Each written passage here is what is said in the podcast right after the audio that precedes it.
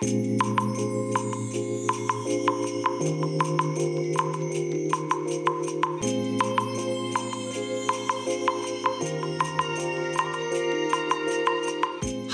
おはようございます。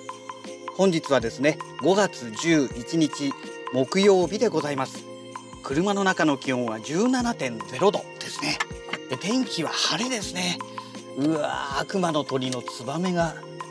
飛んでますね本当に。ねうちのこの隣のね私が車を止めている隣の区画の上にねえツバメが巣を作ったので隣の人のね車のちょうどこの何て言うんでしょうワイパーのワイパーとこのボンネットのこの開くところのねあのフロントガラスのこの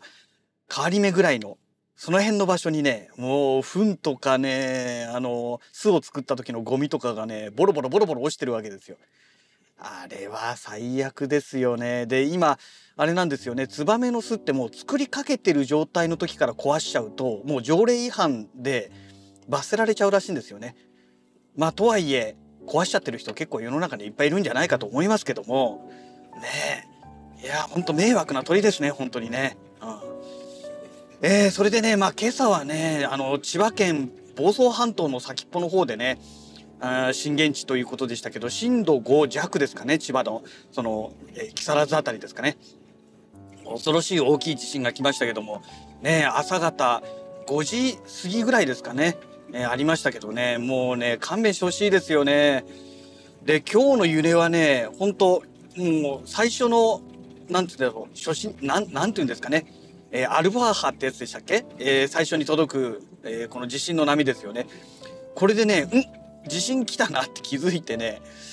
あれ？これ大きくなるんじゃないのかなと思ったら案の定その後ねドコドコドコドコドコドコってきましたよね。でこの揺れ方がねちょっとね異様な揺れ方でしたのでいやー気持ち悪いですよねここのところ大きい地震がね頻発してますからねねこれ以上大きい地震が来ないことをね祈りたいですけどね果たしてね、まあ、どういう感じになるんでしょうかね。えー、まあそんなところでございますけどもまああのえー、今週はね、えー、昨日一日水曜日のみしかねお休みがなかったのでねちょっとね体調がねもう本当にね完全回復してないというねそんな状態なんですけども、えー、それでね昨日今朝か昨日の夜か昨日の夜中ですねえっ、ー、と昨日の夜中にですねえっ、ー、とこの YouTube を見てましたら、えー、先日ね手に入れました、えー、アートリアというね、え、メーカーのえマイクロフリークなんですけども、え現在ねバージョン 4. 点いくつっていうのがねファームウェアの新しいバージョンなんですけどこれがね2022年ですから去年ですねえ去年発表された新しいバージョンなんですが、えここでまたさらにねバージョン5っていうのがね発表されたらしいんですよ。でね音楽系のアカウントの方でその辺のね、えー、新しいそのバージョン5のね、えー、このメーカー公式のね、えー、チャンネルのその動画ですね。それをねリンクを貼っておきましたけども。えー、でねまあ正直バージョン4の今の段階でもね機能をね全然把握できてなくてですね。うん。何が増えたのかねいまいちよくわかんないっていうね。まあそんな状態だったんですけども。まあとにかくねもう販売発売開始されてからもう3年4年経つシンセサイザーをねいまだにこうやってねアップデートしてくれてね新しい機能をつけてくれるっていうのはねいやありがたいですよね。というのがねまあ通常メーカーって一度発売された商品に関しましてはねもうユーザーの手元に渡ってるわけじゃないですか。だからこれ以上ねこの機材に手をかけたところでまあねじゃあ新しく売れるかっていうとそういうもんじゃないですよね。ただねもうバージョン5っていうことでねこう5回もアップデートされてるわけじゃないですか。まあ、もちろん細かいねアップデートバグフィックスみたいなね、えー、ものも何回かあるのかもしれないんですけども、まあ、こういうアップデートをねきちんとやってくれるメーカーの商品っていうのはね安心して購入できますよね。でねまあシンセサイザーっていうのはまあ音が出ればいいわけで、ね、曲が演奏できればいいわけなわけですけどもねこの新しい機能をつけてくれるっていうのはねこれはねほんと素晴らしいことだと思いますよ。ね釣った魚に餌を与えてるっていうねなかなかできることじゃないですよね。あのメーカーがね一民間企業がそれをやるっていうのはねいや本当恐ろしいことだなって思いますね。でまあそんなね新しい、えー、ファームウェアが発表されたんですがえっ、ー、とねまだね発表しただけでね、えー、ファームウェアそのものはねまだねダウンロードできないみたいなんですよ。今朝ねホームページ、えー、アートリアのねホームページ見てみたらまだね、えー、バージョン 4. 点いくつっていうのが最新バージョンになってましてバージョン5っていうのがね、えー、ダウンロードできる状態になかったのでうんまあしばらく時間かかるのかなというとこですかね。だからもうこの発表っていうのがねまあ、どうしてもこの日本語じゃないじゃないですか。向こうの海外の言葉で話してますから、えー、これからこういうアップデートをしますよと。で今開発中ですよっていう意味だったのかもしれないんですけども、えー、YouTube のそのコメント欄っていうかこの説明欄ですね。説明欄にはいつ発表とかねその具体的なね具体的も何も日付そのものがね何も書かれてなかったんですよ。だからちょっとねこれがね、えー、どういうタイミングでねダウンロードできるようになるのかっていうのはね今の段階ではね全くわからないんですけどもこれがね日本のメーカーでしたらねあのー、そういうことがねちゃんと書いてあったりもしくはレビューサイトなんかが日本語でちゃんと細かくね、えー、解説があったりするんでしょうけどもとにかく海外のメーカーなので日本のメディアがねそこまでね発表してないわけなんですよね残念なことにね。うん具体的なところがね本当によくわからないという状態ですね。であとねこのアートリアというメーカー、まあ、海外のメーカーだということでお話ししましたけども、えー、今朝ね、あのー、ネットをねいろいろ徘徊してましたら、えー、日本語サイトっていうのがどうもあるらしくてですねあ日本語サイトあったんだと思ってねでとりあえずその日本語サイトの方もねお気に入り登録で、えー、Google Chrome の方にね登録しておきましたけどもやっぱりね細かいニュアンス的な部分はねあの自動翻訳ではなくてきちんと日本語訳でね作られてるサイトじゃないとわからない部分って多いですよね。うん、まあちょっとね今回そういうのが発見できたのでね、えー、そこを登録したのと同時にですねえっ、ー、ともうねちょっと前えっ、ー、と去年のブラックフライデーの時だったかな？やはりね同じねこのアートリアから出ているソフトウェア音源なんですけども、えフェアライト CM5 ですね、えー、というねものがあるんですよ。えこれはねもうねあのサンプラーの走りなんですよね。うん、であの私がね昔子供の頃からねよく聞いてたあの被災市場とかねあの辺がねフェアライトを使っていたわけですよ。え風の谷のナウシカのね、えー、サントラとか作ってるイメージアルバムなんかはねあのもう基本的にフェアライトバリバリ使ってるアルバムなんですね。えっ、ー、とフェアライト3だったかな？確かなんかその辺を使ってるんですけども。でそのフェアライトのソフトウェア音源っていうのをね、えー、このアートリアが販売してるんですが、えーと、それのねアップデートアップデートプログラムがね、えー、今年になってからかな？2023年ですから4月かな？先月かな？なんかね密かに発表されていたみたいなんですよ。でとりあえずねそれをダウンロードしておきましたけども英語でね細かいことがごちゃごちゃ書いてあったので、え、何がアップデートされたのかねいまいちよく分かってないんですけどね、え、あとバグフィックスがいくつかね、え、どうも入っているみたいですね。はい、でやっぱりねまあ先ほどもお話ししましたけどもメーカーがねこうやってねあのアップデートプログラムをねアップデートしてくれるっていうのは本当に大きいことでして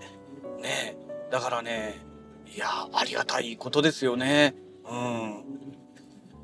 他のメーカーはどうなんだろうってなった時にですねまあ例えば日本のメーカーでね私がよく買っているこのシンセサイザーの、ね、メーカーでコルグっていうね有名なメーカーがありますけども、まあ、コルグなんかもねじゃあどうなのってなった時にねさすがにここまでアップデートしてくれないよねっていうね。新しい機能をつけるとかね。まあ、そういうことやってくれないよね。ましてやねあのマイクロフリークなんてお値段いくらですかっていうね。まあえー、日本の国内のサイトでね安いところで、まあ、4万1,000円税込みですよ。まあ、4万2,3,000円あればね大体どこのサイトでも買えちゃう。そんな感じの価格帯で販売されてるものが5回もね機能追加でアップデートされてるっていうのはねどんだけ手間かけてくれてるのよっていうね。だからこのなんだろうなこのまあ日本のねバブルの時みたいにね、えー、右から左へみたいな感じでとにかくどんどん物を作って売って売ったらおしまいみたいなね、まあ、そういう商売をしていないということですよね。これはね本当にね消費者から見たらねこれほどありがたいことはないですよね。うん、ねでまあねあの先日前々回、えー、じゃない前回かあの前回公開したねゴールデンウィーク休み明けの一発目でそれからねまた更新してないわけなんですけどもねあのそれでね長々と30分32分ぐらいですかねあのポッドキャストラジログお話しさせていただきましたが、まあ、この音楽関係のネタをね、えー、だらだらとお話ししておりますけどもねまあ、あれからね環境どう変わったのっていうとねまあそんなにね日数経ってないので、え、正直全然変わってないんですけどもねだからあとはねこの機材をねどういうふうに一箇所にまとめるかっていうところをねその置く場所というのをねちょっと考えなきゃいけないなという今現段階ではそういう状況なんですよね。うん、えー、それからねちょっと話変わりますけども、えー、今現在私あの携帯電話スマートフォンはね iPhone SE2 Apple の iPhone SE2 を使ってるんですけどねでえー、これがね、まあもう当然ね、発売されてだいぶ経っている機種ですので、バッテリーがね、えー、今91%らしいんですよ。まあ当初のね、発売当時の新品から見るとね、もう9%へたってるという、どうもそういう状況らしいんですけども、残念なことにですね、自宅で使ってるね、このライトニングのケーブルがどうもダメになっちゃったみたいで、充電がね、できなくなっちゃったんですよ。ね、そんなことってあるんだなと思ってね、あのライトニングのその端子のこの何て言うんですよ電子接点の部分っていうんでしょうかねそこがねよく見るとねあのちょっとおかしくなってるのに気づいてあ充電されないのはきっとこれが原因なんだろうなっていうのがね素人の私が見てもねよくわかるそんな状態なんですね。なのでしょうがないのであのヨドバシでねポイント使ってねえエレコムのやつかな1.5メートルのやつをポチりましたけどもいや高いですよね。1380円だかなんかそのぐらいしましたね。まあポイントだからねいいんですけども。ねでもポイントだからいいって言ってもねそれを使わなければ他のことにね使えるわけでねなんかね釈然としないなというそんな感じですね。はい。ねこれがね USB Type-C でしたらね他のケーブルいくらでもね代わりになるものあるんですけどね。うん、はい。皆さんこんにちはこんばんは。お疲れ様でございます。いやーまだね、息がちょっと切れておりますけども。いやー予想外のね、雨が降ってきましてね、もうね、夕方すごかったんですけども、1時間ね、無駄に会社で時間を潰して、えー、雨がね、予約なるのを待ちまして、えー、だいぶね、小降りになってきましたので、えー、駐車場までね、走ってきたおかげで、いや、しんどいですね。もうここしばらく走るなんてことはなかったので、いやー、もうね、途中でね、力尽きてね、歩いてましたけども、まあ小ぶりでしたからね、大して、えー、濡れなかったのでよかったんですけども、あー、疲れた。いや、なんでね、傘がないかというとですね、あの、先日ね、やっぱり、あの、雨が予想外に降ってですね、で、それで折りたたみ傘を使ってしまったんですね。いつもあのリュックの脇にねあの入れてあるんですけどもでその折りたたみ傘をリュックに入れればよかったのに車のね中に入れっぱなしにしちゃってたんですよね。だからね当然傘ないじゃないですか。ねえ。いやーほんと参りました。えー、それでねあの今朝収録したラジログの中でね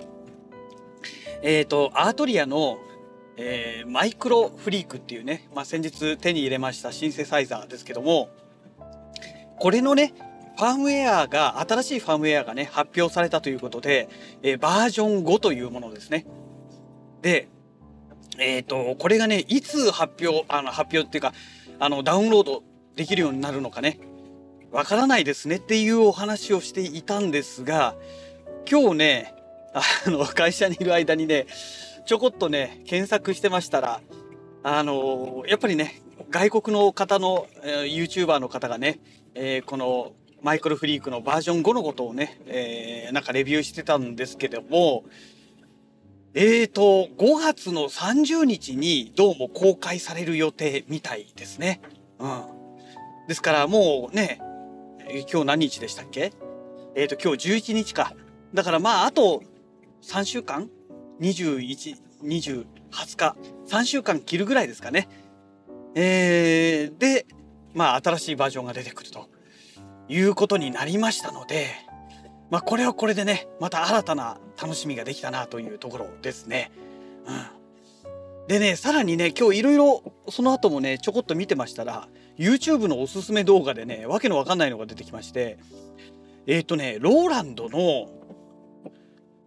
えっ、ー、と、なんだっけな。S1 とかいうね、えっ、ー、と、なんだっけな。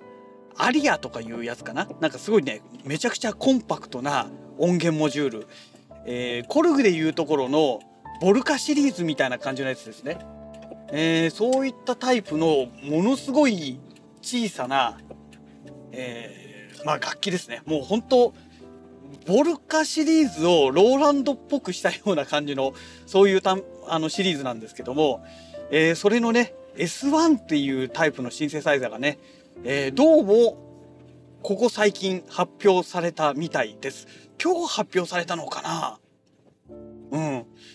えっ、ー、とね、海外の YouTuber のね、あの方がね、やっぱりね、今日からね、動画がね、どうも公開されてるみたいなんですよ。いくつか出てまして。だから多分今日解禁になったんじゃないでしょうかね。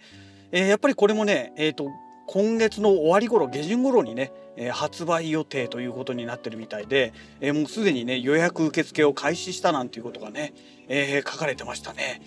まあ、お値段的にはね、2万円台、え2万いくら、2万何千円だったかな？ちょっとごめんなさい。あんまりね、興味なかったのでね、えー、一応価格見たんですけども、あの、もう完全にね、記憶からスッて消え去ってしまいましたね。あの、もうね、ボルカシリーズがあるからいいかと、個人的にはね、えー、思ってまして、うん。あんまりね、あの手の端末いっぱい集めちゃうとね、もう、本当収集つかなくなりますからね。まあ、メーカーはね、そういうものを狙っているんでしょうけどね。